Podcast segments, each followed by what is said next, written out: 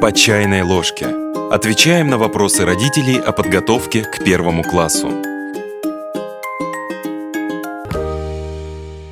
Чему важно научить будущего первоклассника? Этот выпуск партнерский. Мы подготовили его при поддержке сети медицинских центров для детей и подростков СМ Клиника.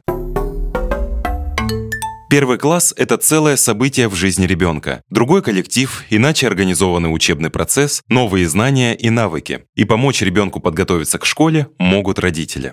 Переход в школу – важный этап в жизни каждого ребенка. Он не только сталкивается с новыми знаниями и навыками, но и вступает в новое общество. Теперь каждый день его окружают десятки сверстников, с которыми нужно учиться находить общий язык.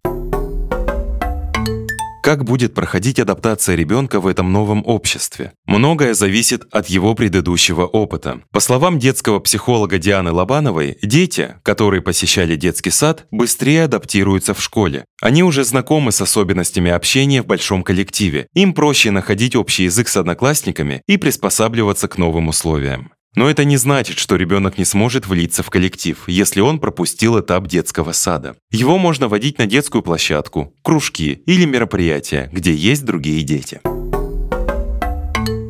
Как отмечает эксперт, особенно сложно адаптироваться тем, кто не посещал ни сад, ни кружки, так как они не привыкли к большому детскому коллективу. В данном случае ребенок вынужден вливаться в большой коллектив, что может увеличить время на адаптацию и привести к нежелательным психологическим последствиям. При необходимости правильно выстроить индивидуальный маршрут адаптации для ребенка может помочь психолог. Чтобы ребенку было проще социализироваться, с ним нужно общаться. Спрашивать, как у него дела, и слушать. Рассказывать о себе. Отвечать на вопросы. Поощрять четко выражать свои мысли и просить о помощи. Важно научить ребенка находиться в коллективе, выражать свои мысли и слушать. Навыки коммуникации помогут ребенку найти знакомых с общими интересами и наладить с ними дружбу.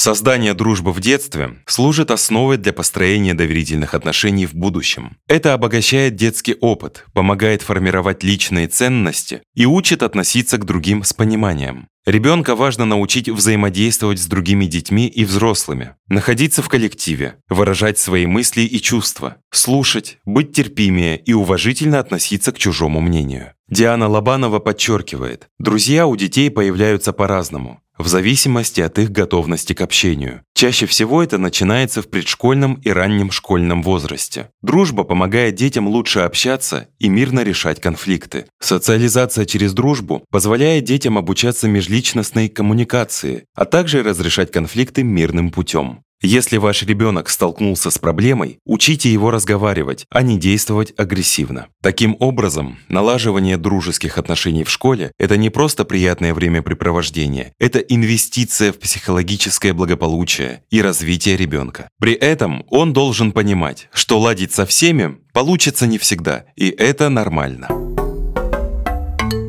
Конфликтные ситуации в школе – явление, с которым сталкивается практически каждый ребенок. Они могут происходить из-за различных причин, будь то несогласие, непонимание или даже ревность. Однако ключевым моментом является то, каким образом дети решают эти конфликты. По мнению детского психолога, чтобы помочь ребенку правильно разрешать конфликты, важно научить его уступать и слушать других. Эта способность называется конформностью она позволит детям быстро находить выход из сложных ситуаций. Кроме того, умение предлагать компромиссы поможет обоим детям чувствовать себя комфортно, не ущемляя интересы друг друга. Подход, основанный на понимании и уважении к мнению других, способствует формированию у ребенка навыков, которые пригодятся ему во всей последующей жизни. Научить детей эффективно разрешать конфликты значит дать им инструменты для построения гармоничных отношений в будущем.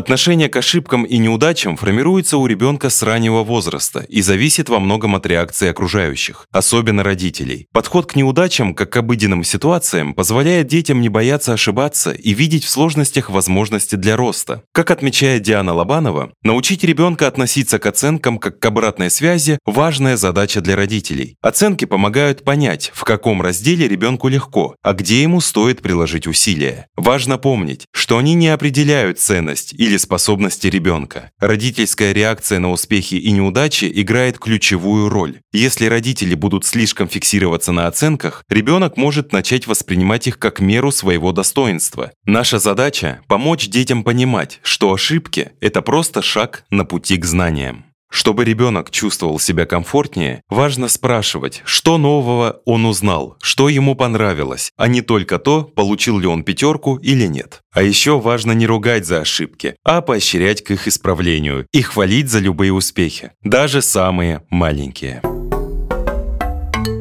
Что в итоге? Перед поступлением в первый класс важно научить ребенка социализации в детских коллективах, построению дружеских отношений и мирному разрешению конфликтов. Также крайне значимо формировать у ребенка правильное отношение к ошибкам, представляя оценки как обратную связь, а не меру его личной ценности.